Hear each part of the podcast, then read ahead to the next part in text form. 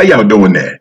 Sure like to thank y'all for stopping by for another episode of this Removing the Illusion Pod Talk here, man. Let me tell you. And tonight, before we get started, y'all always know I like to tell y'all what I'm smoking on. And tonight I'm smoking on the Aladino Corojo Robusto. This is a little smaller stick here, probably about a 5 by 50 Now let me tell y'all folks what these folks say, then I'm gonna tell y'all what I think about this little stick here. Now, they say the strength of this thing is full. The wrapper is Honduran Corojo.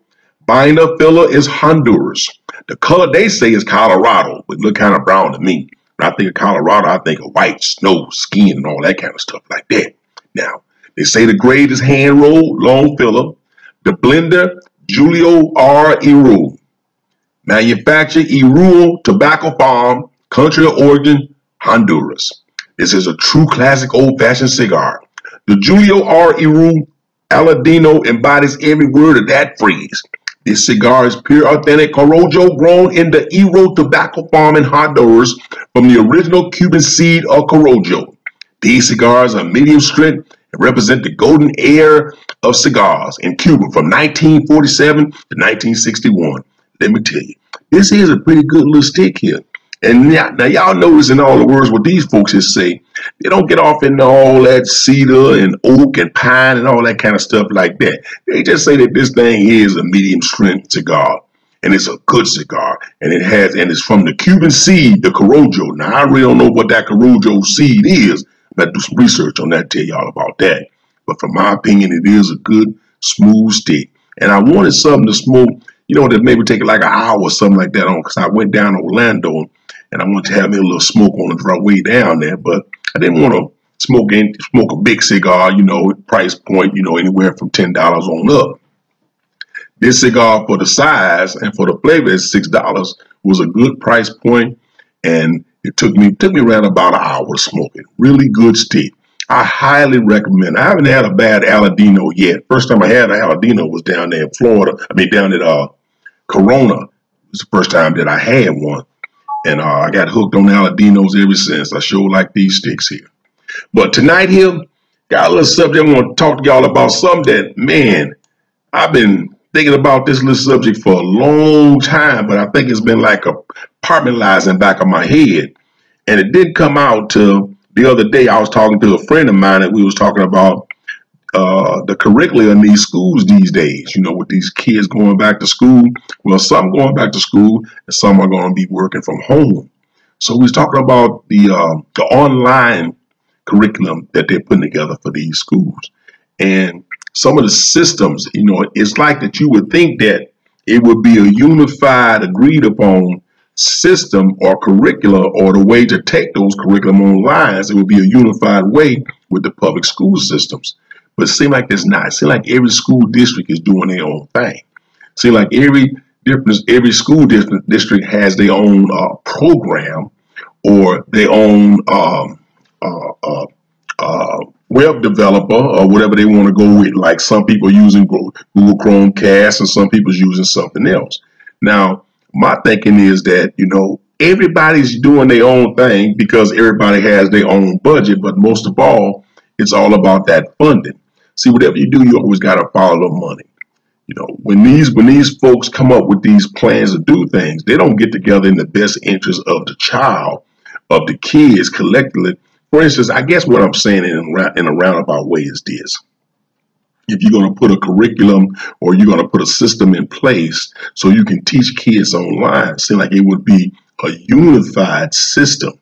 You know, you have uh, the Department of Public Education, who's supposed to be the umbrella over all these education systems, but that's at a federal level. You have the Board of Education, you know, at your state levels too. Now, it seemed like if they would get together at the state level and decide, okay, for instance, we have this new uh, program that these kids, not, not a new program, but for instance, the kids that's been homeschooling for years. You know, there's a program already in place for kids that's been homeschooling for years, right online, curriculum and everything. And when these homeschool kids go to take the SEC tests or whatever they call them tests to get into college, they actually do pretty good. But yet now with this virus thing popping up now, and people have to rethink that the way you know that we're going that we're gonna teach these kids and do it online, everybody is pretty much willy-nilly doing their own thing. It seemed like the Department of Education, you know, from a federal standpoint and from a state standpoint, also from a local standpoint or a county standpoint, everybody's pretty much doing their own thing because everybody have to count for their money. Everybody has to get their dollar. Now, I'm not going to get too far in this thing right now because I want to come back on the flip side and talk to y'all about some things. But this whole thing, what I'm talking about right now is, is called pork barrel. I got to thinking about this thing because I remember as a little boy in Louisiana, uh, it had this big uh, battery. Spoken had this big battery facilities down in Louisiana and you know, producing all these batteries like Duracell and stuff like that. But in fact, there wasn't a battery facility in Louisiana, but a whole lot of money was being earmarked in pork barrel for this battery facility in uh, Louisiana. So it just made me think about pork barrel and how actually how the money is spent. You know, we think we know we think about a lot of these government programs that we hear about, but a lot of times when these senators and these congressmen and they vote, they vote on things, and we we hear about these deadlocks, these deadlocks in the House on on passing a bill through. All this has to do with pork barrel. All these earmarks has to do with pork barrel. And what I'm seeing with these school districts today is a lot of this thing has to do with pork barrel. It has to do with physical spending. It has to it has to do with you know uh, putting butts in them seats or putting butts in front of computers. Specialized programs developed by that school system or that school district, however that stuff they go. But right now, what I want y'all to do is I want y'all to sit back. We're gonna take a look at pork barrel politics. I also call it pork barrel spinning too. You guys are gonna be really, really amazed by some of this information. So while y'all sit back and take a listen, this thing gonna be pretty long. My commentary on the back end probably not gonna be too long because I'm probably gonna be taking up a whole lot enough of y'all time already. So while y'all listen to this, I'm gonna kick back and think about this Aladino man, Robusto. This is a really good stick. I'm gonna catch up with y'all on the other side now, okay? All right now. Let's take a look at pork barrel politics. Pork barrel is a metaphor for the appropriation of government spending for localized projects secured solely or primarily to bring money to a representative's district. The usage originated in American English. Scholars use it as a technical term regarding legislative control of local appropriations. In election campaigns, the term is used in derogatory fashion to attack opponents. One of the most explicit definitions of the pork barrel is given by Sharma, 2017 The term pork barrel politics refers to instances in which ruling parties channel public money to particular constituencies based on political considerations, at the expense of broader public interests. Typically, pork involves funding for government programs whose economic or service benefits are concentrated in a particular area but whose costs are spread among all taxpayers. Public works projects, certain national defense spending projects, and agricultural subsidies are the most commonly cited examples. There are seven criteria by which spending can be classified as pork. Requested by only one chamber of Congress. Not specifically authorized. Not competitively awarded. Not requested by the President. Greatly exceeds the President's budget request or the previous year's funding. Not the subject of congressional hearings. Serves only a local or special interest. History and etymology. The term pork barrel politics usually refers to spending which is intended to benefit constituents of a politician in return for their political support, either in the form of campaign contributions or votes. In the popular 1863 story The Children of the Public, Edward Everett Hale used the term pork barrel as a homely metaphor for any form of public spending to the citizenry. However, after the American Civil War, the term came to be used in a derogatory sense. The Oxford English Dictionary dates the modern sense of the term from 1873. Pork barrel originally came from storing meat 9 by the 1870s, references to pork were common in Congress, and the term was further popularized by a 1919 article by Chester Collins Maxey in the National Municipal Review, which reported on certain legislative acts known to members of Congress as pork barrel bills. He claimed that the phrase originated in a pre-Civil War practice of giving slaves a barrel of salt pork as a reward and requiring them to compete among themselves to get their share of the handout. More generally, a barrel of salt pork was a common larder item in 19th century households, and could be used as a measure of the family's financial well-being. For example, in his 1845 novel The Chain Bearer, James Fenimore Cooper wrote, I hold a family to be in a desperate way, when the mother can see the bottom of the pork barrel. Examples.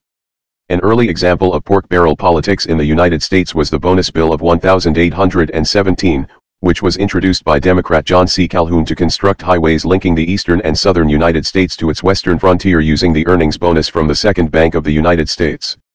Calhoun argued for it using general welfare and post-roads clauses of the United States Constitution. Although he approved of the economic development goal, President James Madison vetoed the bill as unconstitutional. One of the most famous alleged pork barrel projects was the Big Dig in Boston, Massachusetts. The Big Dig was a project to relocate an existing 3.5 mile, 5.6 kilometers, section of the interstate highway system underground. The official planning phase started in 1982, the construction work was done between 1991 and 2006, and the project concluded on December 31, 2007. It ended up costing 14.6 billion US dollars, or over 4 billion US dollars per mile. Tip O'Neill, DMAS, after whom one of the Big Dig tunnels was named, pushed to have the Big Dig funded by the federal government while he was the Speaker of the United States House of Representatives. During the 2008 U.S. presidential campaign, the Gravina Island Bridge, also known as the Bridge to Nowhere, in Alaska was cited as an example of pork barrel spending. The bridge, pushed for by Republican Senator Ted Stevens, was projected to cost $398 million and would connect the island's 50 residents and the Ketchikan International Airport to Revillagigedo Island and Ketchikan. Former Hawaii Senator Daniel Inouye described himself as the number one earmarks guy in the U.S. Congress. Inouye regularly passed earmarks for funding in the state of Hawaii including military and transportation spending. Pork barrel projects, which differ from earmarks, are added to the federal budget by members of the appropriation committees of United States Congress. This allows delivery of federal funds to the local district or state of the appropriation committee member, often accommodating major campaign contributors. To a certain extent, a member of Congress is judged by their ability to deliver funds to their constituents. The chairman and the ranking member of the U.S. Senate Committee on Appropriations are in a position to deliver significant benefits to their states. Researchers Anthony Fowler and Andrew B. Hall claim that this still does not account for the high re-election rates of incumbent representatives in American legislatures. The Madrid, Seville high-speed line was a noted example of pork barrel politics in Spain. Pascual Maragall revealed details of an unwritten agreement between him and Felipe González, the prime minister at the time who was from Seville. The agreement was that Barcelona would receive the 1992 Summer Olympics and Seville would receive the high-speed railway line, which opened in 1992. This was in spite of position of the Madrid, Barcelona high-speed rail line as Spain's most profitable high-speed line. Barcelona received its AVE connection in 2008, though with many advantages that the line to Seville does not have, e.g. full-speed bypasses LAV Madrid, Sevilla and LAV Madrid, Zaragoza, Barcelona, the decision to construct the line to Seville was only taken in 1986 and construction was rushed, so that the line would be ready for the Seville Expo 92. Use of the term outside the United States. In other countries, the practice is often called patronage, but this word does not always imply corrupt or undesirable conduct.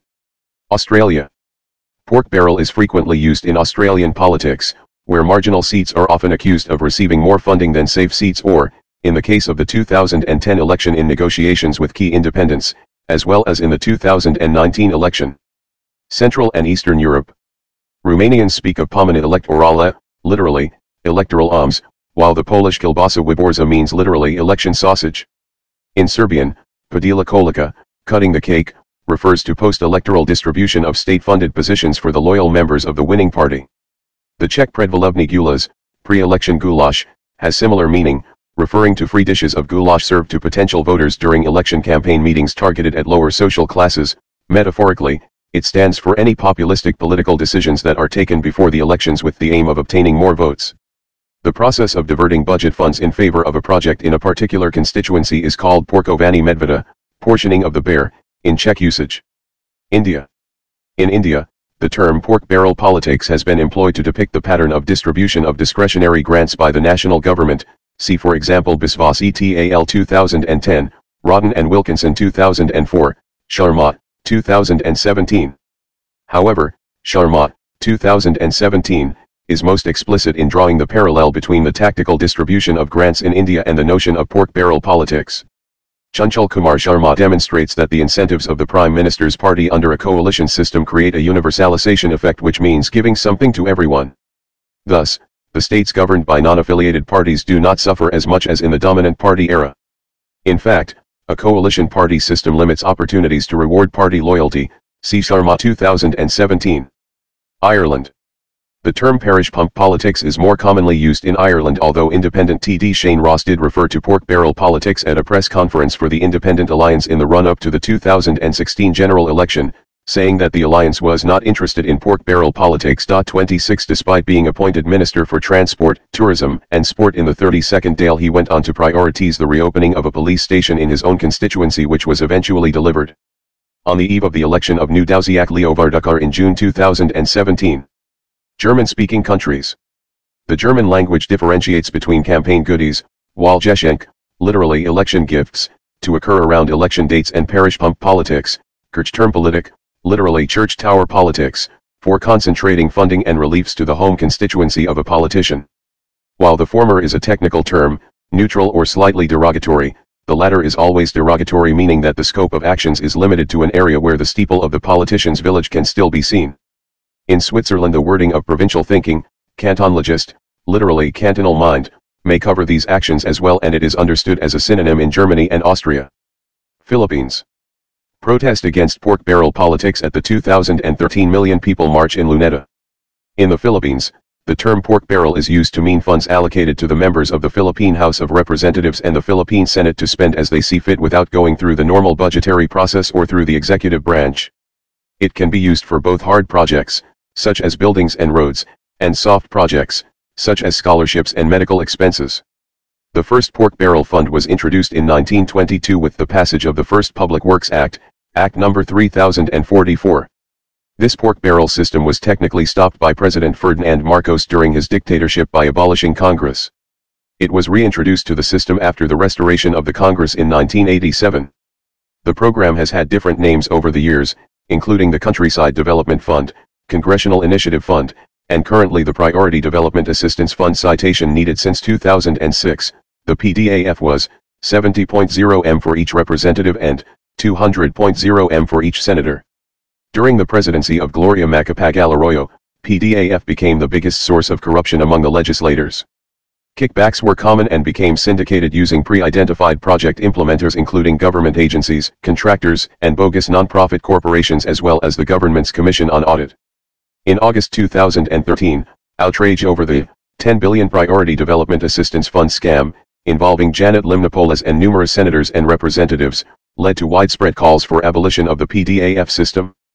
The so-called Million People March which occurred on August 26, 2013, National Heroes Day in the Philippines, called for the end of pork barrel and was joined by simultaneous protests nationwide and by the Filipino diaspora around the world petitioners have challenged the constitutionality of the PDAF before the High Court following reports of its widespread and systematic misuse by some members of Congress in cahoots with private individuals. Three incumbent senators and several former members of the House of Representatives have been named respondents in a plunder complaint filed with the Office of the Ombudsman in connection with the alleged 10 billion pork barrel scam. Public outrage over the anomaly has resulted in the largest protest gathering under the three-year-old Aquino administration. On November 19, 2013, the Supreme Court declared the controversial Priority Development Assistance Fund, PDAF, or more commonly known as the pork barrel, as unconstitutional.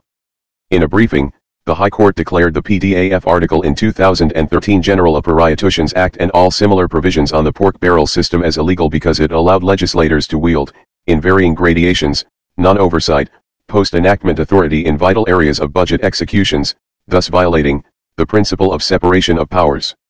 Nordic countries Similar expressions, meaning election meat, are used in Danish, valgflæsk, Swedish, valflask, and Norwegian, valgflæsk, where they mean promises made before an election, often by a politician who has little intention of fulfilling them. The Finnish political jargon uses siltarumpipolitiikka, culvert politics, in reference to national politicians concentrating on small local matters, such as construction of roads and other public works at politicians' home municipality. In Iceland, the term kjordamat refers to the practice of funneling public funds to key voting demographics in marginal constituencies. United Kingdom.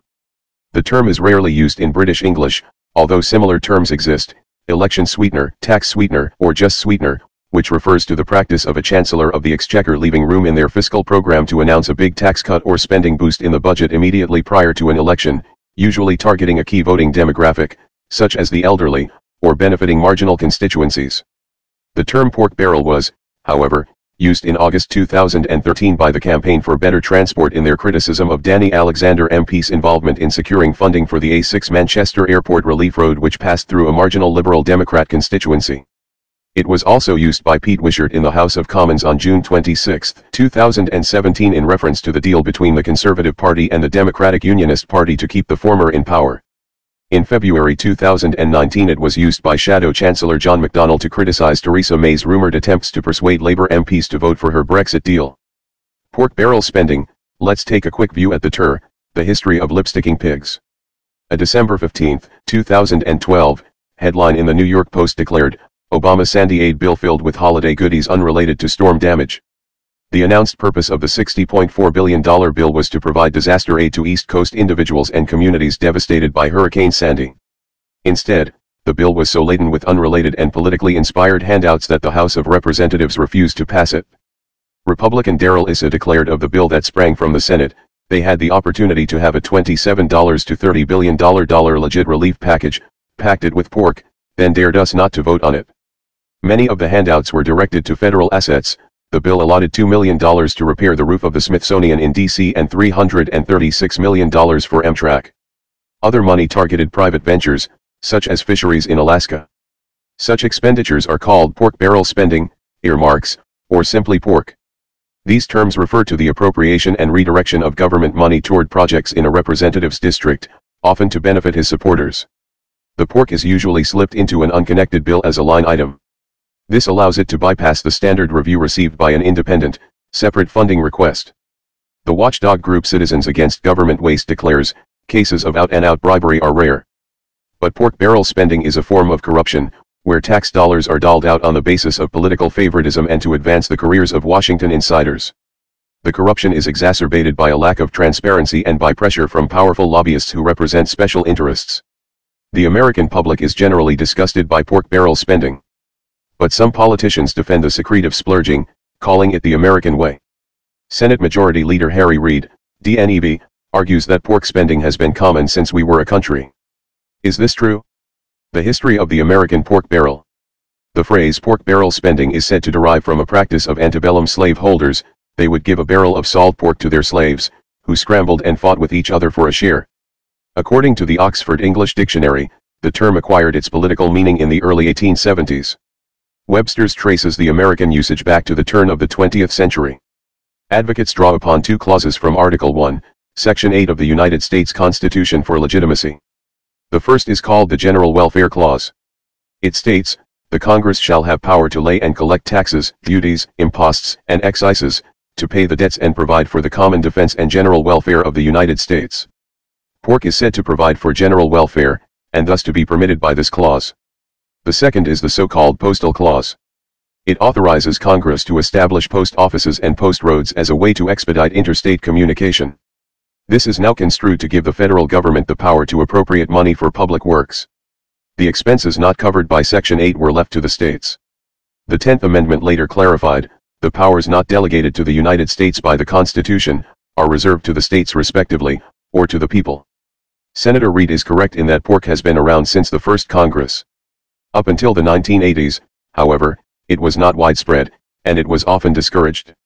Some founding fathers were uncomfortable even with the funding of postal roads. In a 1796 letter to James Madison, who is often called the father of the Constitution, Thomas Jefferson argued against the postal clause. Have you considered all the consequences of your proposition respecting post roads? I view it as a source of boundless patronage to the executive, jobbing to members of Congress and their friends, and a bottomless abyss of public money. You will begin by only appropriating the surplus of the post office revenues, but the other revenues will soon be called into their aid, and it will be a source of eternal scramble among the members, who can get the most money wasted in their state, and they will always get most who are meanest. The first Congress, 1790, authorized pork in the form of $1,500 to complete a lighthouse in Maine, which was then part of Massachusetts. The expenditure had the active support of President George Washington and of Representative George Thatcher of Massachusetts. On constitutional grounds, however, the same Congress rejected a bill to aid a glass manufacturer. Perhaps the second bill lacked presidential support. Contrary to Reid's suggestion, however, pork barrel spending did not become common practice. The second Congress solidly rejected a cod fishery bill intended to assist New Englanders. The South Carolina Representative Hugh Williamson argued that the Constitution had anticipated the time might come, when, by greater cohesion, by more unanimity, by more address, the representatives of one part of the Union might attempt to impose unequal taxes, or to relieve their constituents at the expense of the people. He pointed to constitutional provisions that clearly indicated Congress might not have the power, to gratify one part of the Union by oppressing another. Moreover, Williamson claimed the bill would set a dangerous precedent, it would establish a breach, into which it is not a few fishermen that will enter, claiming ten or twelve thousand dollars, but all manner of persons, people of every trade and occupation, until they have eaten up the bread of our children. Subsequent presidents tended to agree with Williamson even when Congress did not. In 1817, President Madison vetoed an earmark aimed at funding a national system of roads and waterways because he did not believe the General Welfare Clause permitted it. He concluded that special interest issues like internal improvements inexorably corrupted the legislative process. The next president, James Monroe, vetoed a bill to construct a national road. Unlike Madison, he believed the Constitution empowered Congress to appropriate funds, but he argued for an explicit amendment covering internal improvements. Monroe wanted federal power confined to great national works only, since if it were unlimited it would be liable to abuse and might be productive of evil. Anything other than great national works were the responsibility of the individual states. From its earliest years, Congress has been torn between those who pursue pork and those who resist it. Until recently, the latter generally prevailed. Indeed, during his two terms, President Grover Cleveland was dubbed the veto president for using that power 584 times, he rejected hundreds of spending bills for which he found no constitutional authority. In 1887, after vetoing a disaster relief bill to assist drought-stricken farmers in Texas, he stated, The friendliness and charity of our countrymen can always be relied upon to relieve their fellow citizens in misfortune. Federal aid in such cases encourages the expectation of paternal care on the part of the government and weakens the sturdiness of our national character, while it prevents the indulgence among our people of that kindly sentiment and conduct which strengthens the bonds of a common brotherhood. The turning point on pork seems to have come in the 1980s during the Reagan years. Citizens Against Government Waste observes. Even as federal power vastly expanded during the 20th century, Congress did not earmark extensively until the 1980s. Instead, Congress would fund general grant programs and let federal and state agencies select individual recipients through a competitive process or formula. The House and Senate Appropriations Committees named specific projects only when they had been vetted and approved by authorizing committees. Members of Congress with local concerns would lobby the President and federal agencies for consideration. The process was aimed at preventing abuse and allocating resources on the basis of merit and need. When the procedure changed, the floodgates opened. In his book Funding Science in America, Congress, Universities, and the Politics of the Academic Pork Barrel, James D. Savage discusses just one form of pork, academic earmarks. He dates the first such earmark back to 1977, for Tufts University. According to Savage, federal earmarks per year for academic institutions then rose from 7 in 1980 to 499 in 1992. The Heritage Foundation offered a more general overview. Between FY fiscal year 1985 and FY 1999, the growth in annual earmarks increased substantially faster between 25 to 1,000 times faster in most cases than inflation-adjusted federal domestic discretionary spending.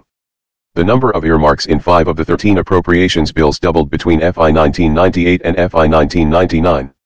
The abuse of earmarks has increased with the popularity of the omnibus bill that is, a package of several appropriations bills merged into one. An omnibus bill typically patches together hundreds of last-minute compromises, insertions, and deletions. The resulting measure is so mammoth and rushed that members of Congress usually vote on it before reading it. Over the last decade, there have been several attempts to stop the growth of earmarks. But pork continues, because its critics have focused on reform, not elimination. For example, the Anti-Pork Act of 2010 tried to require those seeking earmarks to submit a written statement averring that the earmark met specific requirements. In July 2010, the bill was referred to a House committee, where it remains. Even if effective anti-pork measures were to pass, many tactics could be used to bypass them. On June 8, 2007, McClatchy newspaper reported, as the House Appropriations Committee met last week to consider four massive spending bills, something was missing, congressional earmarks. The earmarks were missing because the Democrats had pledged to overhaul the pork system. McClatchy added, it would appear that the era of the earmark is over. Or maybe not. The maybe not referred to the announced intention of the House Interior Appropriations Subcommittee to attach earmarks when House Senate conference committees meet to hammer out the final versions of the bills. At that point, the final bill could not be amended but would receive only a yes or a no vote. This prospect prompted then, Minority House Leader John Boehner to protest, what they've done is set up a system where you can't get at earmarks, you can't eliminate them. Efforts to reform pork are futile, and they give a misleading appearance of fiscal prudence. It was pork barrel spending to which H. L. Mencken referred in stating, government is a broker in pillage, and every election is a sort of advance auction sale of stolen goods. Giving politicians the power to grant patronage is an inherent evil and a guarantee of abuse. Jefferson was prophetic. Pork barrel spending causes an eternal scramble among representatives to buy support in their home states. As Jefferson warned, they will always get most who are meanest. Now, let's take a look at 25 scandalous, examples of government pork that will fry from bacon. If one thing is clear from Citizens Against Government Waste's new pig book, it's that Obama war on pork was a big clunker. The nonpartisan group counted $16.5 billion in congressional earmarks for FY 2010. Pork is down 10% from last year, but it's still above the historical average, and it's still not at the level that President Obama promised when he took office, which is $7.80 billion, said CAGW President Tom Schatz. There's still plenty of ridiculous, obnoxious pork. Here's are of the worst pork barrel spending. Hidden in, Commerce, Justice, Science Appropriations Act. Porker, Representative Harold Rogers. Republican, Kentucky. From the Pig Book, $50,000 by House Appropriator Harold Rogers, Republican, Kentucky, for the Pulaski County Sheriff Department for helicopter improvements. Hidden in, Financial Services and General Government Appropriations Act. Porker, Representative James Moran. Democrat, Virginia. From the Pig Book, $98,257 by House Appropriator James Moran, DVA, in SBA money for the Georgetown Metro Connection, a bus service that runs from Georgetown in Washington, D.C. to the neighborhood of DuPont Circle in D.C. and to Rosslyn, Virginia, conveniently located in Representative Moran's district. Hidden in, Legislative Branch Appropriations Act. Porkers, Senator Charles Schumer. Democrat, New York. From the Pig Book, $190,000 by Senator Charles Schumer, DN.Y, for digitization of the New York Historical Society collection. According to the group's website, corporate sponsors of $30,000 or more are entitled to free admission to the Historical Society, includes special exhibitions, for all employees and up to three guests each and a 10% discount at the Historical Society gift shop, 50, 50, free admission passes to the New York Historical Society for clients slash guests, each pass good for up to two individuals, and includes all special exhibitions, 25, 25, complimentary tickets to Society evening public programs. Discounted tickets to the annual Strawberry Festival luncheon, discounted tickets to the annual History Makers Gala benefit, 2, 2, invitations to a dinner with history, these intimate dinners for 12 to 15 guests feature an eminent historian and New York Historical Society President Louise Mirrer and invitations to annual pre-Thanksgiving balloon inflation viewing event and reception, and a listing in annual report and donor listing on website. Taxpayers receive historic deficits and debt. At the end of 2006, the society had a fund balance of $58 million, $190,000 represents 0.3% of that amount, or 6.1 corporate sponsors. Hidden in, Commerce, Justice, Science Appropriations Act. Porker, Representative Howard Berman. Democrat. California. From the Pig Book, $200,000 by Representative Howard Berman, D. California, for the Providence Holy Cross Foundation Tattoo Removal Violence Prevention Program in Mission Hills. In fiscal 2002 there was a $50,000 earmark for a tattoo removal program in San Luis Obispo, in the district of Representative Lois Capps, D. California. It is now time for a pork removal program. Hidden in, Labor slash HHS Appropriations Act. Porkers, Senator Lisa Murkowski. Republican Alaska. From the Pig Book, $238,000 by Senate Appropriator Lisa Murkowski, R. Alaska, for the Alaska PDA in Anchorage to train parents in their roles and responsibilities under the No Child Left Behind Act. Hidden in, Financial Services and General Government Appropriations Act. Porker, Representative Marion Berry. Democrat. Arkansas. From the Pig Book, $245,643 by House Appropriator Marion Berry, DARC, for the Arkansas Commercial Driver Training Institute at Arkansas State University Newport, funded through the SBA. According to a February 27, 2009 press release on Representative Berry's website, the Commercial Driver Training Institute is a national leader in entry-level and enhanced commercial driver training for the over-the-road sector of the transportation industry. Funds will be utilized to improve ASU Newport's driver skills training range.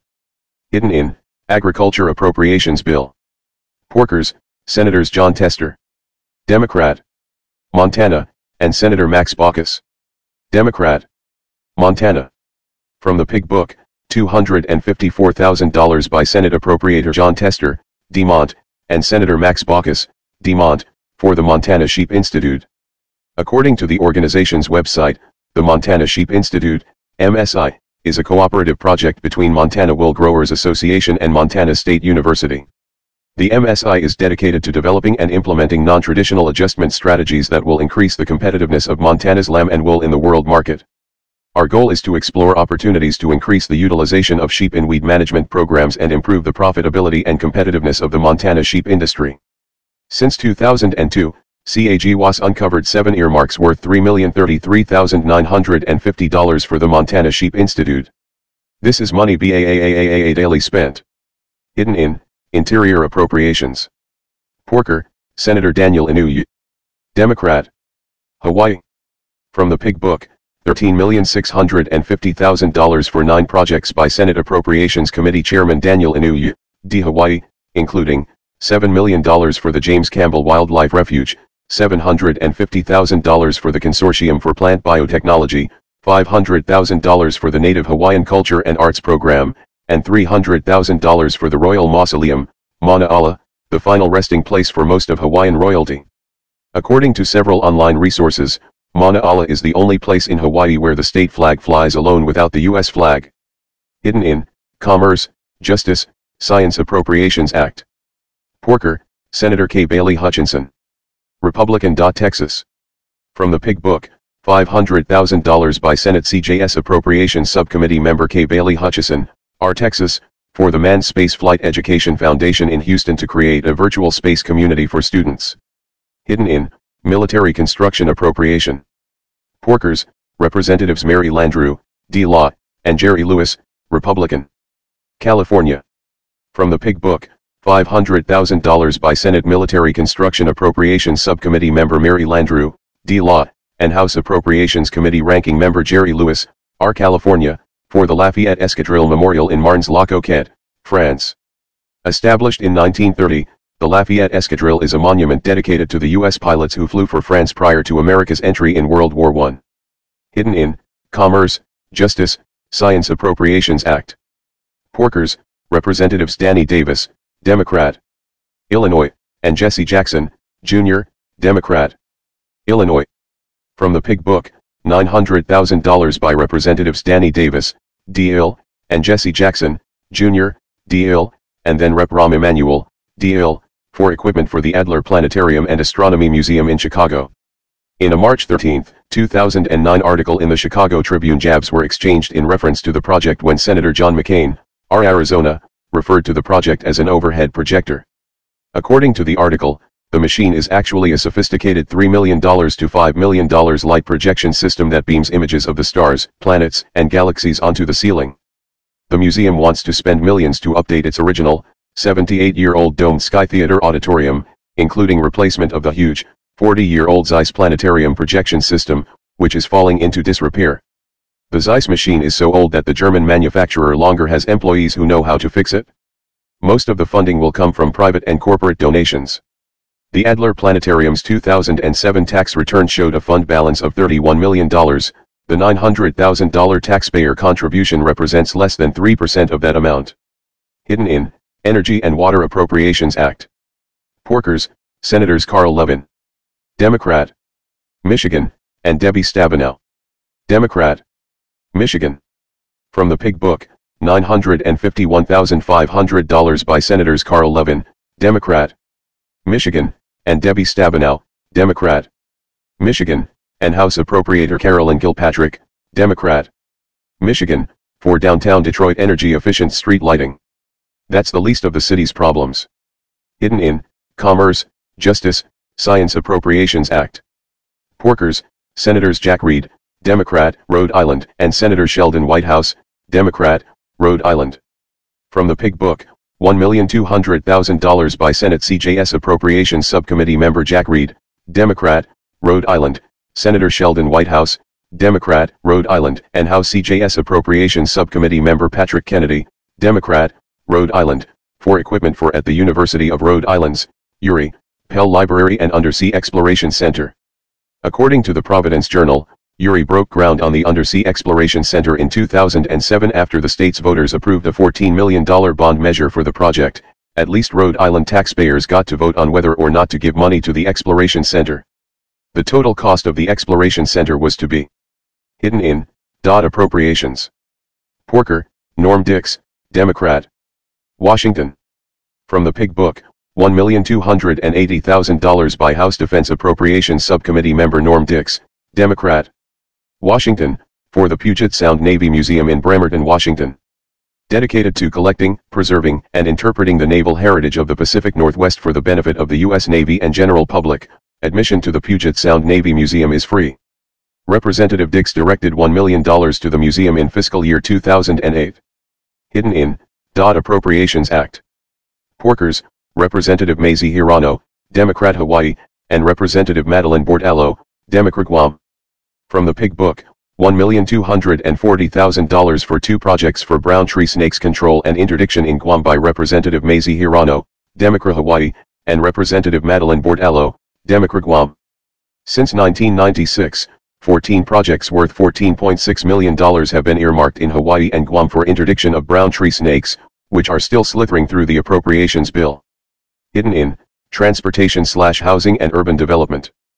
Porker, Representative Chris Shays, Republican Connecticut. From the Pig Book, $1,900,000 by then Rep. Chris Shays, Republican Connecticut, for the Pleasure Beach Water Taxi Service Project. In 1996, a fire destroyed a bridge providing access to the beach near Bridgeport and Stratford. Although patrons can still walk to the beach from Stratford or row to it from Bridgeport, some community activists say a water taxi is needed. Stratford Mayor James Miron doesn't think so. He told the Stratford Star there's no support for the bridge and the local government's priority should be Bridgeport schools. Hidden in, Commerce, Justice, Science Appropriations Act. Porkers, Senator Byron Dorgan, Democrat North Dakota, and Senator Kent Conrad, Democrat North Dakota. From the Pig Book, $3 million by Senate CJS Appropriations Subcommittee member Byron Dorgan, Democrat North Dakota, and Senator Kent Conrad, Democrat North Dakota, for the University of North Dakota in Grand Forks to help make data received from NASA satellite images more accessible to the public. Apparently the two senators have not heard of NASA TV. According to the NASA website, the NASA TV public and educational channels are free to air, meaning your cable or satellite service provider can carry them at no cost. Interested viewers should contact their local cable or satellite service provider to get NASA TV, and ask the senators for a rebate of their share of that $3 million. Hidden in, Transportation slash Housing and Urban Development. Porkers, Senator Carl Levin, Democrat Michigan. D. From the Pig Book, $3,800,000 by Senator Carl Levin, Democrat Michigan, for the Old Tiger Stadium Conservancy for preservation and redevelopment of a public park and related business activities in the Corktown neighborhood. Michael LaFaive, a fiscal analyst with the Free Market Mackinac Center for Public Policy in Midland, summed up the project's problems in a Detroit Free Press article on January 27, 2009. It's not only irresponsible to redirect these precious resources to saving Tiger Stadium, it's unfair to everyone with no voluntary connection to the stadium whatsoever. And that comes in the form of people who don't like baseball, people who don't go to the city of Detroit, people who have no desire to see what remains of the old stadium because of this rescue. Hidden in, Dot Appropriations Act. Porker, Representative Bill Young, Republican Florida. From the Pig Book, $114,800,000 for 53 projects by House Defense Appropriations Subcommittee Ranking Member Bill Young, Republican Florida, including $4,500,000 for comprehensive maritime domain awareness, $2,400,000 for the Air Warrior Joint Service Vacuum Packed Life Raft, and four projects for $4,200,000 for a weapons of mass destruction civil support team in Florida. Hidden in Commerce, Justice, Science Appropriations Act. Porker, Senator Daniel Inouye, Democrat Hawaii. From the Pig Book, $32,950,000 for 17 projects by Senate CJS Appropriations Subcommittee member Daniel Inouye, Democrat Hawaii, including $7,100,000 for NOAA for the conservation and recovery of endangered Hawaiian sea turtle populations, $2,600,000 for NOAA for the conservation and recovery of the critically endangered monk seal population and conservation of Pacific crustaceans, $2 million for the Imiloa Astronomy Center of Hawaii for the promotion of astronomy in Hawaii, $1,750,000 for the International Pacific Research Center at the University of Hawaii to conduct systematic and reliable climatographic research of the Pacific region, $1,500,000 for NOAA to create and implement an integrated system-wide ocean science education program piloted in Hawaii's schools, $1,250,000 for the Joint Institute for Marine and Atmospheric Research at the University of Hawaii to conduct research on open ocean fisheries in the Pacific Ocean, and $700,000 for NOAA for the Hawaii Coral Reef. Initiative at the University of Hawaii to support monitoring and research activities on Hawaii's coral reefs. Hidden in, State and Foreign Operations Appropriations. Porkers, Massachusetts, meaning we don't know who proposed it. Wink, wink. From the Pig Book, $15 million added by the House for the International Fund for Ireland, IFI. Established in 1986, IFI's objectives are to promote economic and social advance and to encourage contact, dialogue, and reconciliation between nationalists and unionists throughout Ireland. Projects funded by IFI in the past have included building a replica of the Jeanie Johnston, a Canadian ship that once ferried famine victims across the Atlantic, and Ben and Jerry's ice cream stores. In his review of a glowing book about IFI released in January 2009, Sean Donlon stated, while the fund will continue its work for the next couple of years it would be unreasonable to expect external support thereafter, especially in the current relatively stable political and security situation in Northern Ireland. CAGW has identified $264 million for this project since 1995. Hidden in, Homeland Security Appropriations Act. Porkers, Senator Thad Cochran, Republican Mississippi, Senator Lamar Alexander, Republican 10, and Senator Roger Wicker, Republican Mississippi. From the Pig Book, $27 million by Senate Appropriations Committee Ranking Member Thad Cochran, Republican Mississippi, then Senate Homeland Security Appropriations Subcommittee Member Lamar Alexander, R10, and Senator Roger Wicker, Republican Mississippi, for the Southeast Region Research Initiative, SERI, in Tennessee. The SERI website says it is a groundbreaking program managed by Oak Ridge National Laboratory, ORNL, for the U.S. Department of Homeland Security to assist local, state and tribal leaders in developing the tools and methods required to anticipate and forestall terrorist events and to enhance disaster response. SERI combines science and technology with validated operational approaches to address regionally unique requirements and suggest regional solutions with potential national implications. DHS apparently does not believe SERI is critical as there was no budget request for the program. Hidden in, Military Construction Appropriation. Porkers, Congressmen in Texas, South Carolina, and Mississippi.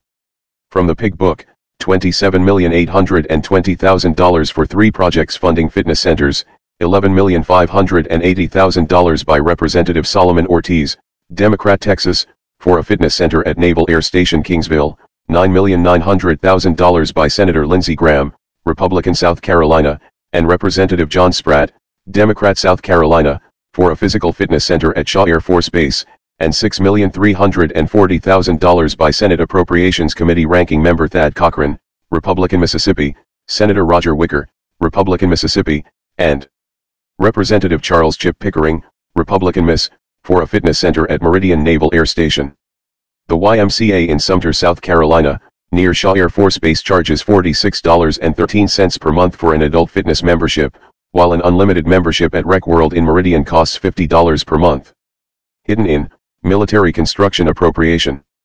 Porkers, Congressmen in Texas, North Carolina, Alabama, Kansas, Missouri, Tennessee, Kentucky. From the Pig Book, $44,230,000 for six projects funding chapels, $17,500,000 by House Military Construction Appropriations Subcommittee Chairman Chet Edwards, D. Texas, and House Military Construction Appropriations Subcommittee Member John Carter, R. Texas, for a chapel with an education center at Fort Hood, $11,600,000 by Representative Mike McIntyre, DN.C., for a chapel at Fort Bragg, $6,800,000 by then Rep. Terry Everett, Arala, for a chapel center at Fort Rucker, $4,200,000 by Senate Military.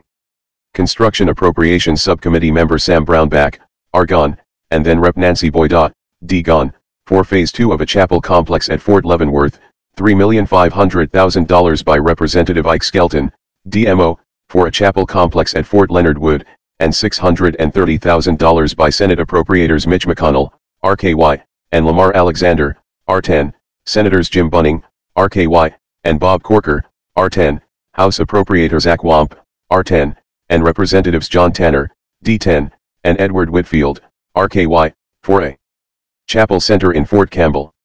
Hidden in, dot appropriations. Porker, unspecified.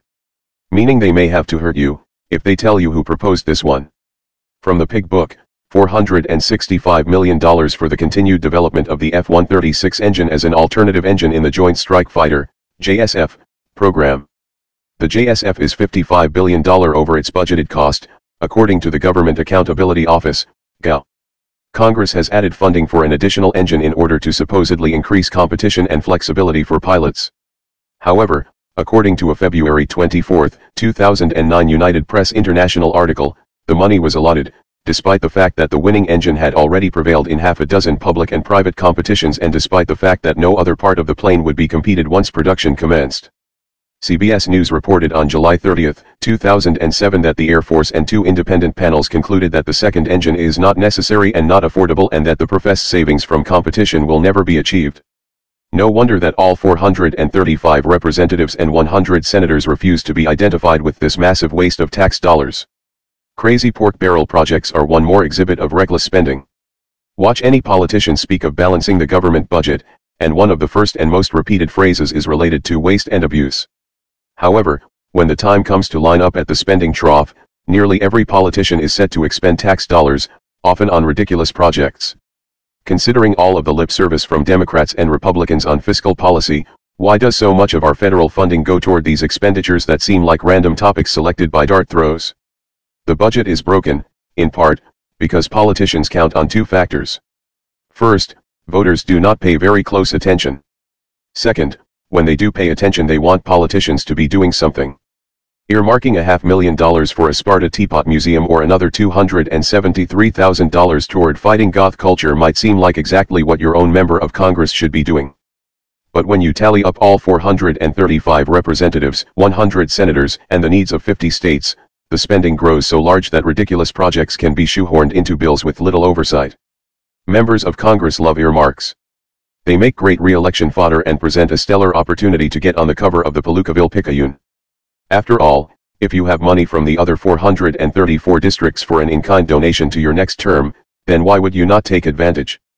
Since a 2011 soft ban on earmarks, members of Congress switched from direct budget requests to using the federal bureaucracy to steer money to their districts. Spending bills include additional funds, which are divided at the discretion of government agencies as well as the White House. The rotten culture on Capitol Hill seeps down Pennsylvania Avenue to a number of those agencies. Several operate under a use it or lose it budget, where there is a mad dash to spend before the fiscal year ends, because if they do not extinguish the last nickel, their budget will fall to the amount actually expended. As a result, when the fiscal year ends each September, agencies will blow through the rest of their budgets on suddenly necessary projects. These totaled nearly $100 billion in the last fiscal year, with over half spent in the last week of the calendar. Of the 510,000 contracts signed during the last month of the fiscal year, agencies authorized a $9,000 leather chair, nearly $309,000 for alcohol, over $673,000 for golf carts, and $4 million for lobster and crab. Over a quarter of this spending spree went to the Beltway.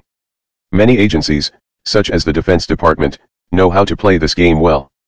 Included on the tab for the last spending spree was $2 billion in guided missiles that our Pentagon officials just could not wait another fiscal year to unwrap. It is absolutely critical for voters to understand not just why such out-of-control spending sprees occur every fiscal year, but also how they can be stopped. It is simple to argue for better civics education. After all, our current government, as the old maxim goes, is the one that we deserve. However, there are several actions the government could take to eliminate not only much of the waste, but also to restore some faith in Washington. Such reforms include a strict cap on the dollar value of earmarks for each district. Why not just ban earmarks altogether? A annually audited system with a hard cap for each district would severely reduce the dollars spent compared to the current budget pool system. Another measure could be a 90-day justification system for agencies before receiving authorization to spend. Finally, there could be a reduction of discretion on spending by agencies. Congress loves to offshore its responsibility by authorizing the Secretary to spend allocated funds. Instead, any projects costing more than $10 million should have approval by both chambers of Congress. Lastly, let's take a look a few politicians the bacon for their districts. When then President Obama unveiled his $3.8 trillion budget proposal. Of course, that was just the start. Now Congress will attack the budget, and some savvy politicians will get loads of special projects for their own district. The Pig Book identified 10,160 projects at a cost of $19.6 billion in the 12 Appropriations Acts for fiscal 2009. According to CAGW, a pork project is a line item in an appropriations bill that designates tax dollars for a specific purpose in circumvention of established budgetary procedures. To qualify as pork, a project must meet one of seven CAGW criteria. Now let's see who in Congress was kings of pork. Representative Norm Dicks, Democrat WA. Project total, 77. Dollar total, millions $104.80. House rank, 10. Big ticket items. Saltwater cooling and fire protection improvements for Kitsap Naval Base, $5.10 MIL. 66-foot coastal command boat for the Navy's Configuration Control Board, $5.0 MIL. Floating Area Network Littoral Sensor Grid for the Navy's Research and Development, $4.80 MIL. Representative Marion Berry, Democrat AR. Project total, 54. Dollar total, millions $105.80. House rank, 9. Big ticket items. Readiness Center in Cabot for the Army National Guard, 80 cents MIL. Grand Prairie Region Construction Project by the Corps of Engineers, $9.80 MIL. White River Minimum Flows Project by the Corps of Engineers, $2.70 MIL. Representative Pete Visclosky, Democrat in. Project total, 67. Dollar total, millions $113.60. House rank, 7, tie. Big ticket items. Combined Arms Collective Training Facility in Muscatatuck for Army National Guard, $1.60 MIL. Capital Investment Grants for Northern Indiana Commuter Transit District, $4.90 MIL. Center for Computational Simulation and Visualization at University of Indiana, $5.90 MIL. Representative Phil Hare, Democrat IL. Project total, 19. Dollar total, millions $113.60. House rank, 7, tie. Big ticket items.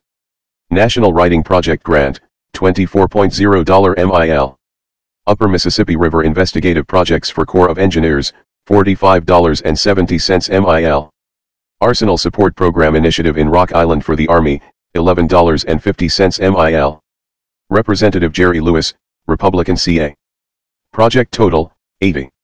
Dollar total, millions $139.90. House rank, 6. Big ticket items. Center for Innovative Geospatial Technology for Defense-Wide Research and Development $5.0 MIL. Lifelong Learning Center at the 29 Palms Marine Corps Base, and slash A. Synchrotron-based scanning research neuroscience and Proton Institute for the Army's Research and Development, $5.0 MIL. Representative Steny Hoyer, Democrat MD.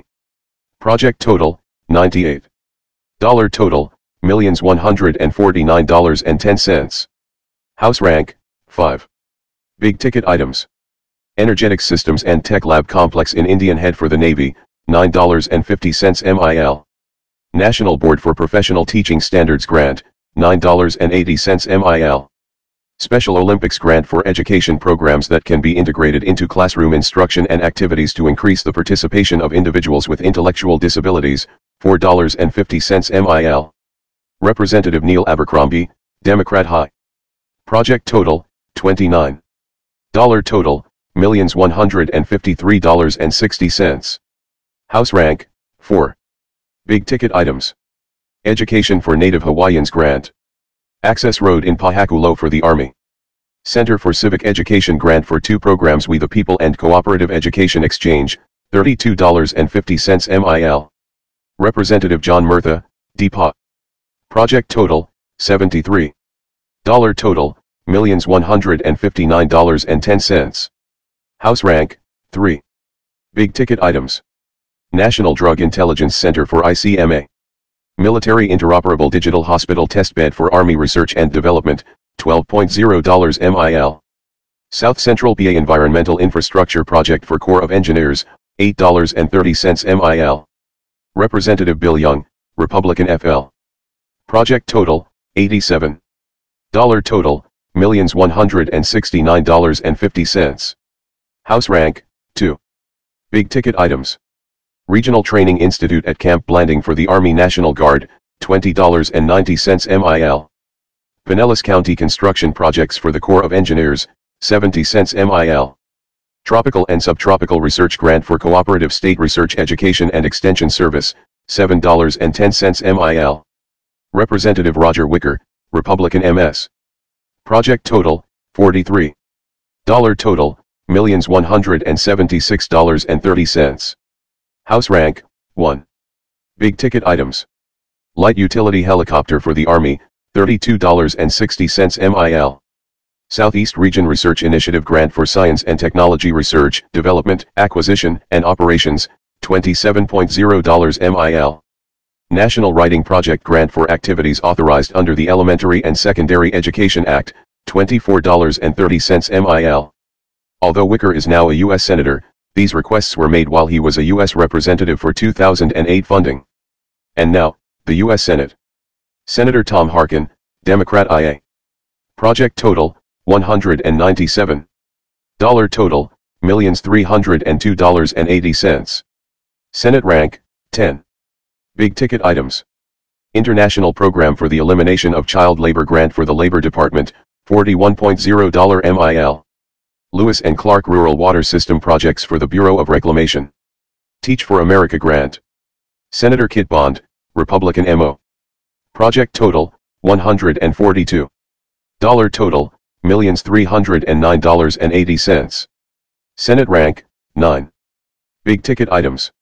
National Rural Water Association grant for EPA, $7.80 MIL. Mine Detection Training Facility and K-9 Kennel at Fort Leonard Wood Army Base. Upper Mississippi River Investigative Projects for Corps of Engineers, $45.70 MIL. Senator Chuck Grassley, Republican IA. Project total, 154. Dollar total, millions $321.40. Senate rank, 8. Big ticket items. Lewis and Clark Rural Water System Projects for Bureau of Reclamation. Upper Mississippi River Investigative Projects for Corps of Engineers, $45.70 MIL. Arsenal Support Program Initiative at Rock Island Army Depot, $11.50 MIL. Senator Patty Murray. Project total, 208. Dollar total, millions $327.80. Senate rank, 7. Big ticket items. Large harbor tugs for Navy shipbuilding and conversion. National Rural Water Association grant for the EPA, $7.60 MIL. Warfare Aggressor Squadron Facility Grant at McChord Air Force Base for the Air National Guard. Senator Daniel Inouye. Project total, 131. Dollar total, millions $385.50. Senate rank, 6. Big ticket items. Alaska and Hawaii Native Educational Equity Grant, $11.80 MIL. Education for Native Hawaiians Grant for School Improvement, $33.90 MIL. Access Road in Pohakuloa for the Army. Senator Robert Byrd, Democrat WV. Project total, 111. Dollar total, millions $386.0. Senate rank, 5. Big ticket items. Advanced Training Center for Customs and Border Protection Construction, $39.70 MIL. Allegheny Ballistics Laboratory Restoration Plan for the Navy, $54.0 MIL. Fuel System Slash Corrosion Control Hangar at Yeager Airport for the Air National Guard. Senator Mary Landrieu. Project total, 161. Dollar total, millions $458.50. Senate rank, 4. Big ticket items. Security Forces Complex at Barksdale Air Force Base. Comite River Diversion Project for the Corps of Engineers, $7.90 MIL. Air Force Minority Leaders Program Grant for Air Force Research and Development, $6.0 MIL. Senator Richard Shelby, Republican Al. Project total, 206. Dollar total, millions four hundred and sixty-four dollars and fifty cents. Senate rank, 3. Big ticket items. University of Alabama grant for an interdisciplinary science and engineering teaching and research corridor. General Services Administration grant at the Tuscaloosa Federal Building. System Software Engineering Annex at Redstone Army Arsenal, $20 MIL. Senator Ted Stevens, Republican AK. Project total, 150. Dollar total, millions four hundred and sixty-nine dollars and forty cents. Senate rank, 2. Big ticket items. Joint Tanana Range Access for Defense-Wide Operation and Maintenance, $44.20 MIL. C-17 Assault Landing Zone for Air Force Operation and Maintenance. Readiness Center at Bethel Armory for the Army National Guard. Senator Thad Cochran, RMS. Project total, 245. Dollar total, millions eight hundred and ninety-two dollars and twenty cents. Senate rank, 1. Big ticket items. Light utility helicopter for the Army, $32.60 MIL. Southeast Region Research Initiative Grant for Science and Technology Research, Development, Acquisition, and Operations, $27.0 MIL. National Writing Project Grant for activities authorized under the Elementary and Secondary Education Act, $24.30 MIL. what y'all think about that? Pork barrel spending, that is something else. Or pork barrel politics, or pork barrel allocation. You know, which what have you done for me lately? That's what I call it. Instead of calling it pork barrel, I call it what have you done for me lately? Or what can you do for me lately? I tell you, you know, I remember one of the first jobs that I had when I had to be responsible for a budget. One of the things they always used to talk to us about is physical spending. They always talked to us most so about waste, fraud, and abuse. You know, you can't waste the company company money. You can't abuse the company money because in order for us to make money, we have to lower our overhead. Our overhead, you know, and become more efficiency has a lot to do with our waste costs. We have to eliminate our waste costs. You can't over you can't overbuy or overspend and then waste stuff out because that cuts into your profit. But see, but what we're looking at now with our government right now is that what we're looking at is that there is no accountability. See, like I told y'all before, anything when when you hear about these votes on Capitol Hill, everything deadlocked. It's like now with this COVID thing.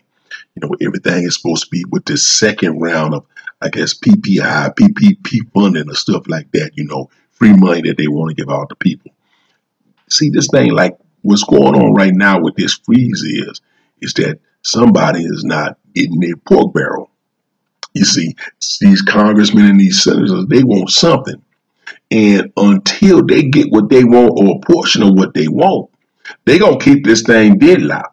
Now, when y'all hear about okay, they finally came to agreement about something, that's mean whichever congressman, whatever vote they need, has gotten what they wanted for their district, and also to fill up their war chests. Because see how this pork barrel thing work is. See, when you get these congressmen that only do two years, they only do two years. They don't come in. Congressmen only do first year. Congressmen only do two years. So within that two year time, they can't make any changes. There's no way possible for them to make any changes. So what they do is when they come in those first two years, is they have to follow the party line. Party line is whatever the chairman of the party say vote. That's how you have to vote. But at the same time, while you in there those first two years, you have an opportunity to make a whole lot of money because you have to build up your war chest. When you build up that war chest, if you even if you lose, you take that war chest with you. But at the same time, you have an opportunity to earmark and pork barrel some money to your district, to your district or your state that you came from, and that's very important too. Because if you're only going to be there for two years, you have to make as many as many connections with the right people as you can.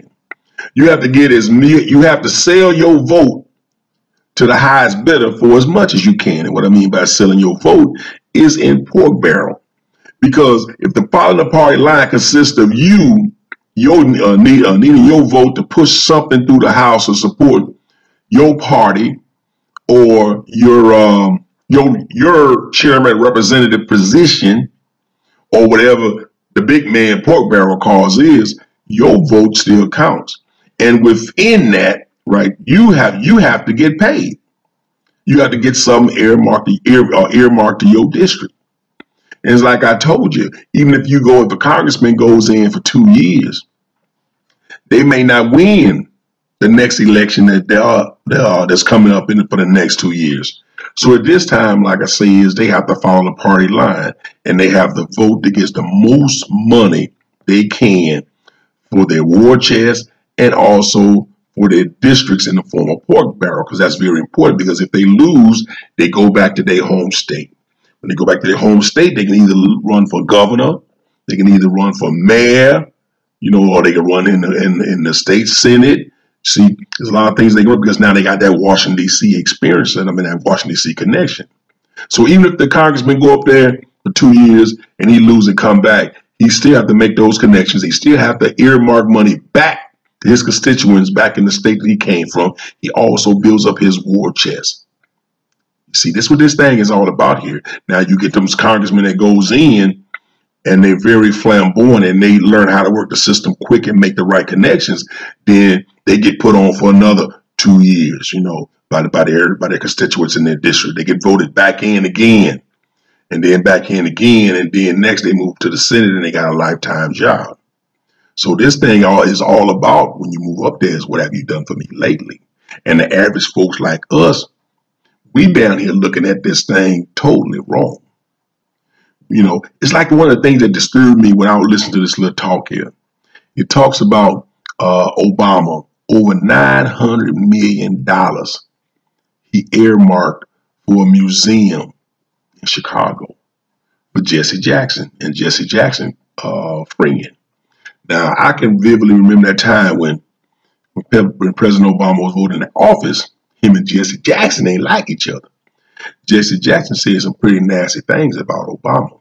You see, they both from Chicago. But that was on the surface. This was on the surface.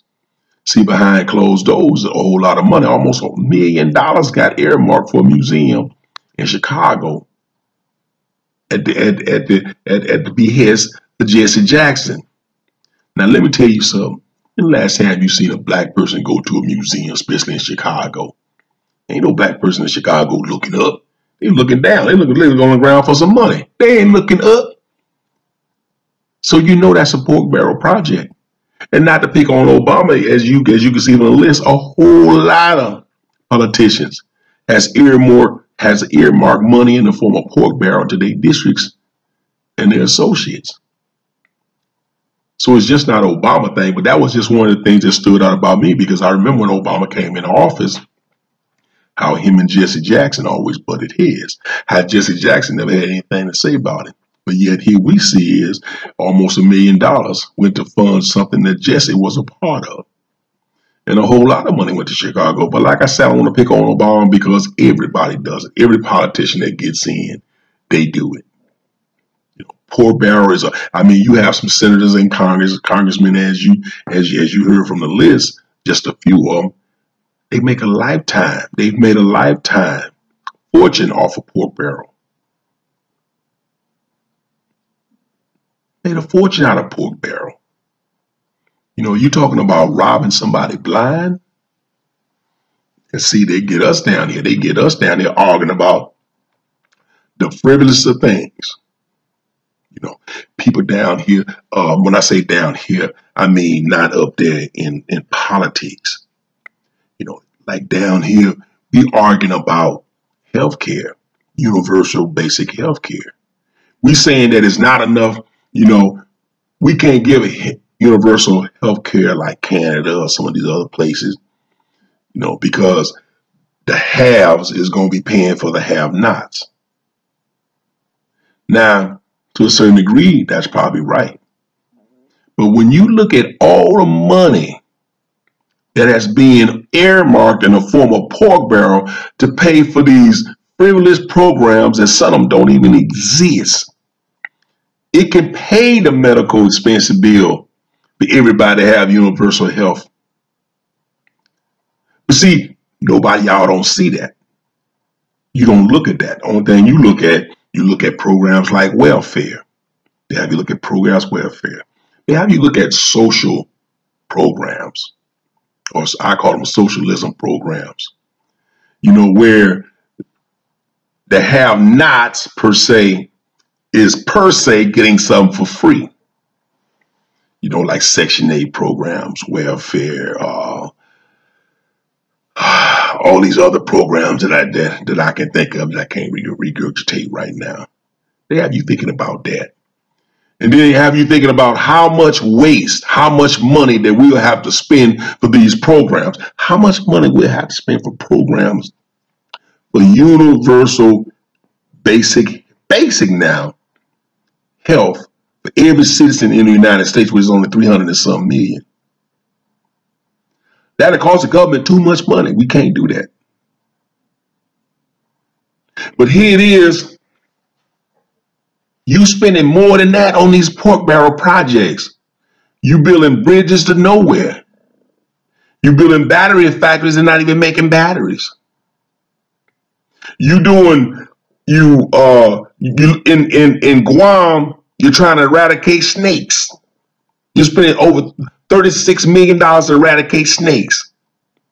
A brown snake, a tree snake. The, snake's still there. Then they had more babies.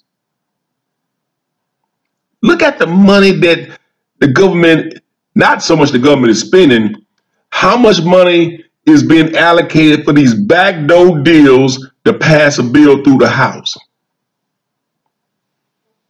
If a bill get passed through the House to subsidize the first round of unemployment for people who ain't working because of this COVID, just say it's $380 million. Out of that $380 million, at least 40, 45% of it is pork barrel.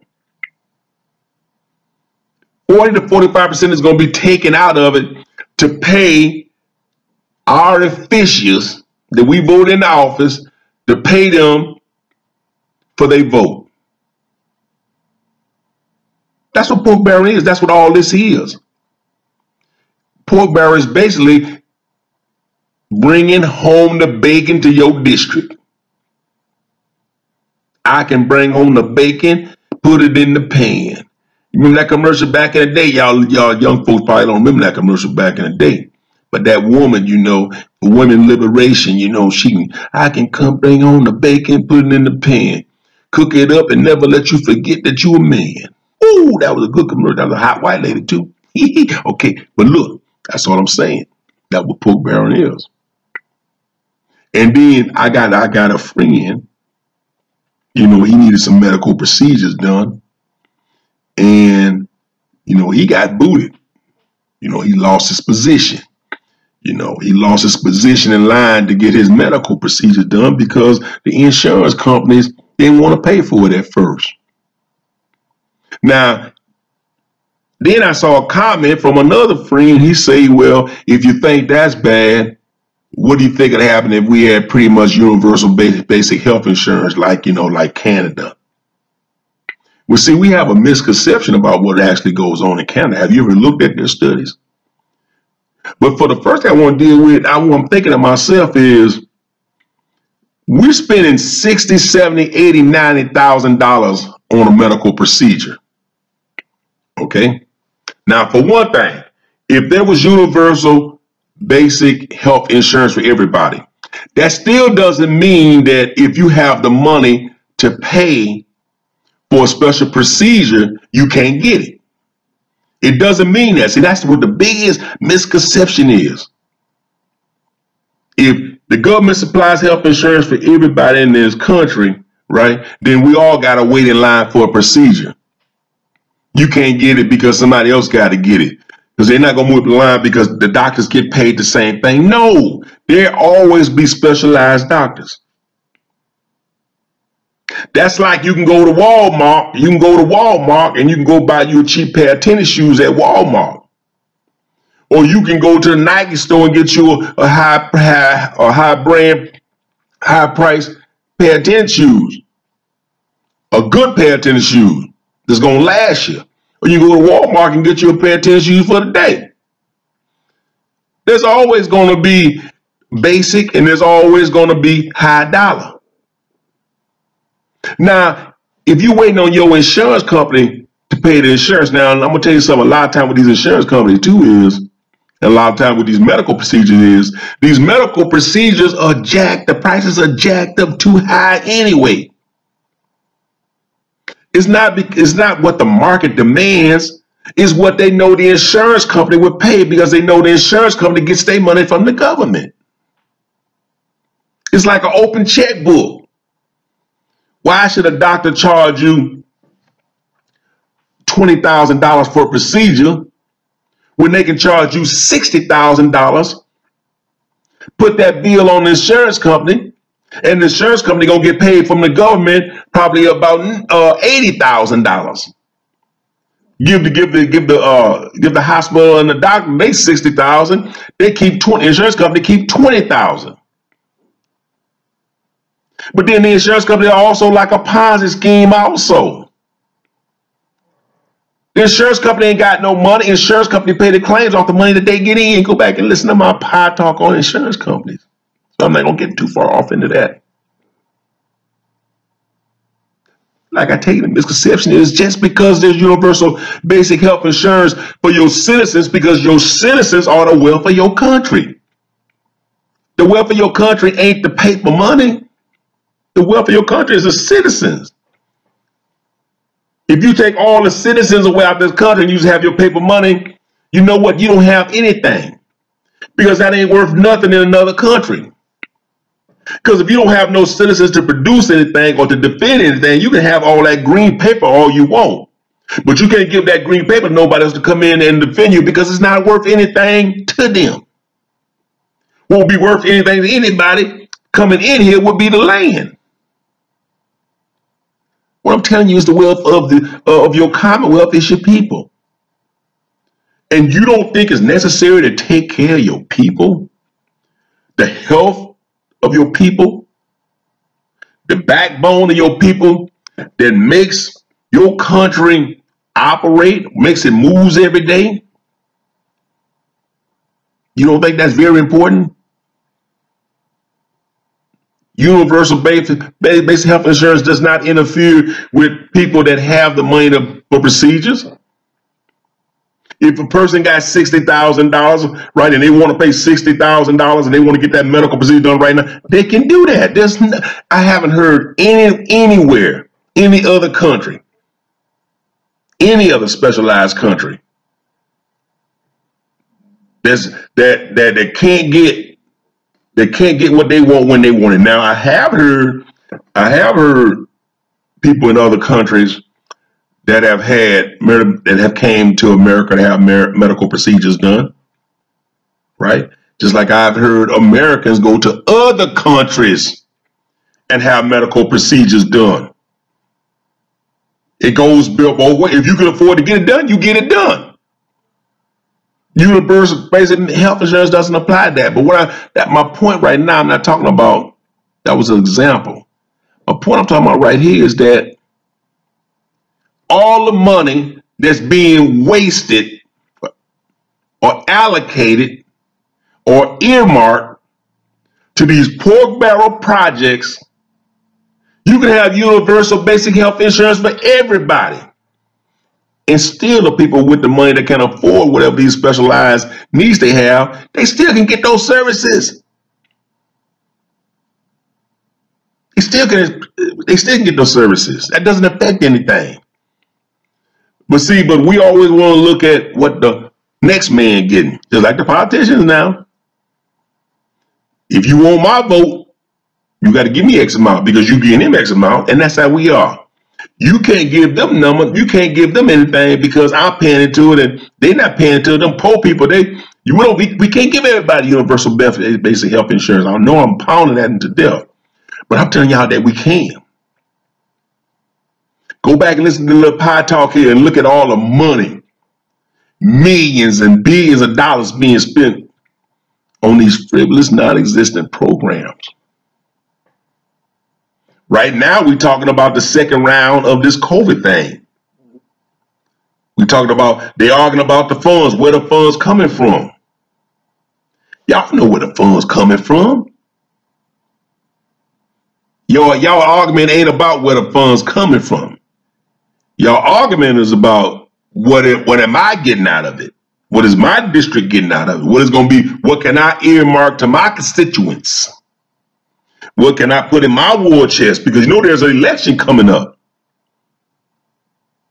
See the see the amazing thing about it, see, like when a politician get voted in the office, say a congressman, first year congressman, when the first congressman get voted into office and he wins, his first three months is learn six months is learning the ropes. After that, he's got to raise some money. He's starting, he got to raise money. Same with the president.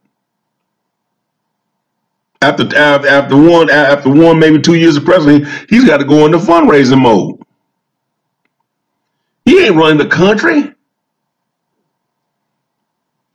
And let it be known who actually runs the country is not the senators and the congressmen and the presidents, right? I forgot what you call them. What they call them? Boy, they, they they're not in the. I forgot what their name is. They're not in. excuse me. They're not interns. They're um. They're uh. They're like aides, like White House aides. But it's another word for. I can't think of it right now. You know, the uh, the folks that actually read these bills. See, this how the system works up there is this. I'm going to call them aides. I forgot what their names are right now, but I'm going to call them aides a senator or a congressman or the president, all these people, all these figureheads, all these figureheads that we vote in the position. They have folks, they have aides that work for them. Whenever a bill or legislation or anything across, comes across comes across their desk or or proposed, these aides are the ones that actually read these bills. They read these not bills, they read these proposals. They're not a bill yet. There are proposals. They read these proposals and they highlight and suggest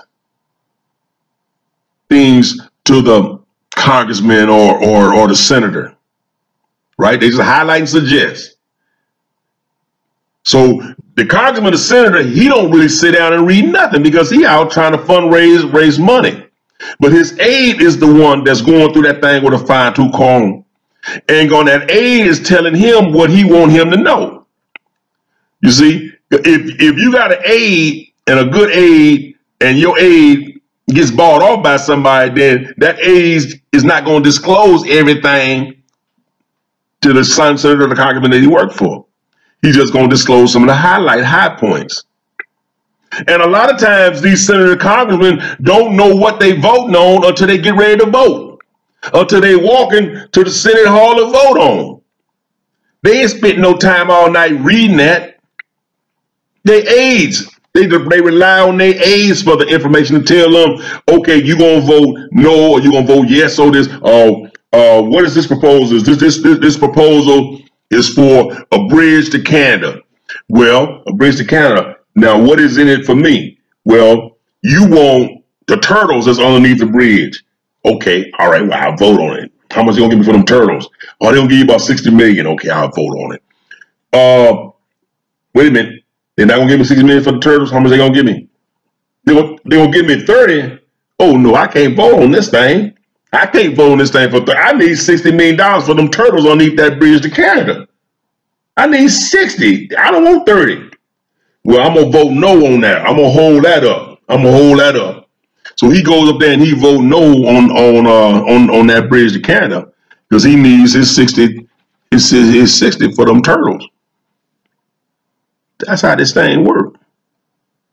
So, like I said, a lot of times these people are representative we put in office. They don't they don't know about the stuff they voting on. They don't know all the fine tooth details because some of these packages are six seven hundred pages long. And you know these congressmen ain't some of them can't stay can't hold their eyes open that long. They old, they ready to go to sleep. But they rely on their aides to go through this thing, read this thing, highlight the high points that's pertinent to them. They don't want to know about all that fluff. What's what what's in this proposal that can benefit me and my, my, my constituents, and how much can I pull out of it? And that's what we have what's going on right now. You know, when they, they arguing over this PPP, they over this money, this second round, to pay people because they ain't told people to stay home because of this COVID. They trying to get paid.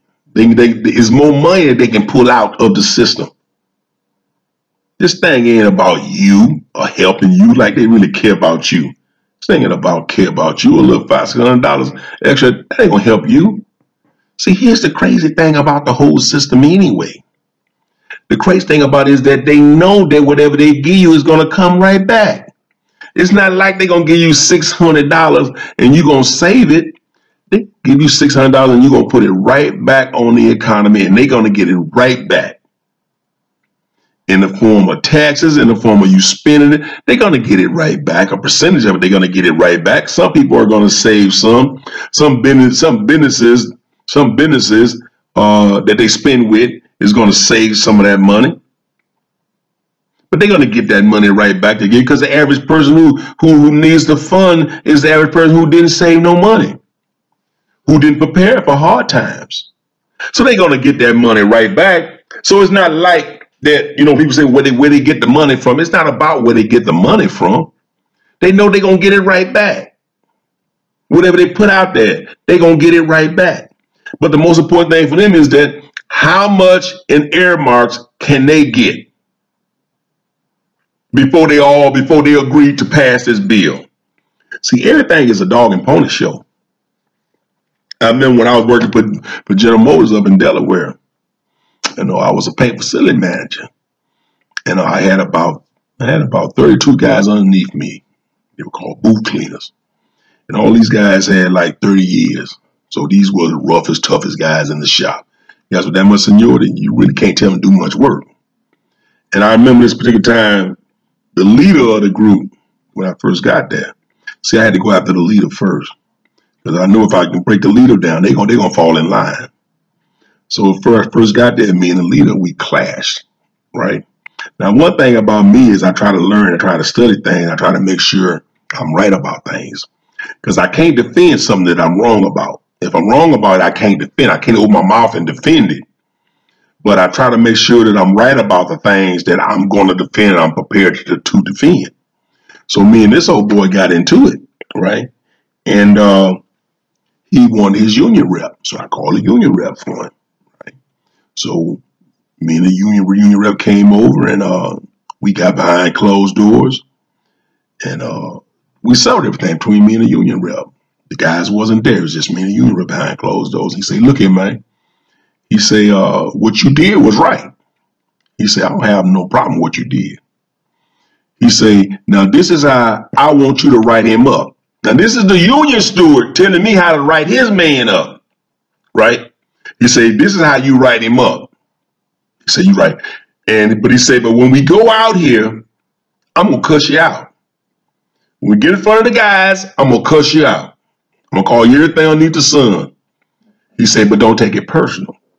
He said, because I have an election coming up. And I need to show these guys that I stand up for them. I said, well, I have no problem with that. So he told me how to write the guy up. We went out there and me and him got into a little verbal altercation. He pretty much, you know, did all the talking, you know, you know, saying, you know, saying what he said to me at the time. And, and the guys was, you know, cheerleading him on like they had pom poms, but that's okay. Because at the end of the day, you know what happened? At the end of the day, he got reelected for standing up for his guys. And the guy that I got into with, he went on the street for three days without pay. and the rest of the guys, they fell in line. Because they see that this guy here don't play. We called our union steward. Our union steward cussed him out, defended us in front of him and the guys and the and, and our leader got still got put out on the street. See, this is how much we know. See, this these are the backdoor deals that goes on that we don't know about. See, that's why whenever I hear about things, I look the other way and try to see what's going on over there. See, just like Jesse Jackson and Obama. Jesse Jackson talked about Obama like a dog. Yet he got over $900 million for a museum that black folks don't even go to. But see, we thought they was enemy. We thought they didn't like each other. And this is what goes on every day. When y'all look at Joe Biden and y'all look at uh, uh, our President Trump, you really think they don't like each other. They dog. Everything this stuff is a dog and pony show. Everything is about, and the, the bad thing about it is when you look at your country as a piggy bank, when you have when you have congressmen and senators and our representatives from the state level to the local local level to the federal level who don't have the people in mind. Only thing they have in mind is their pockets, their constituents. That's all they have in mind. They don't care nothing about the little, the little working folks. They don't care nothing about you. Everything, when you look at CNN, MSS, MSN, all that stuff, yeah, well, I don't look at that crap. That's a dog and pony show y'all looking at. He right, he wrong. And then what kills me is that when we get around each other, we take sides. We take sides and defend these, these folk. Take sides. They're ripping me off, They're ripping you off. You may have a little bit more money than me, a lot more money than me. They're still ripping you off too. Because at the end of the day, it's not about me or you. It's about them. But there always comes a time.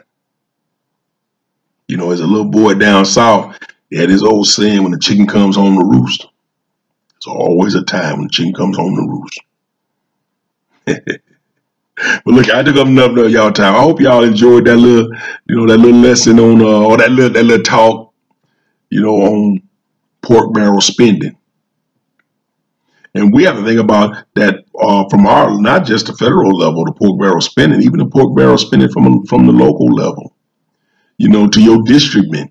You know, why you people, during election time, people have all these signs out and, you know, running for District 1, District 2. That's the way to get in.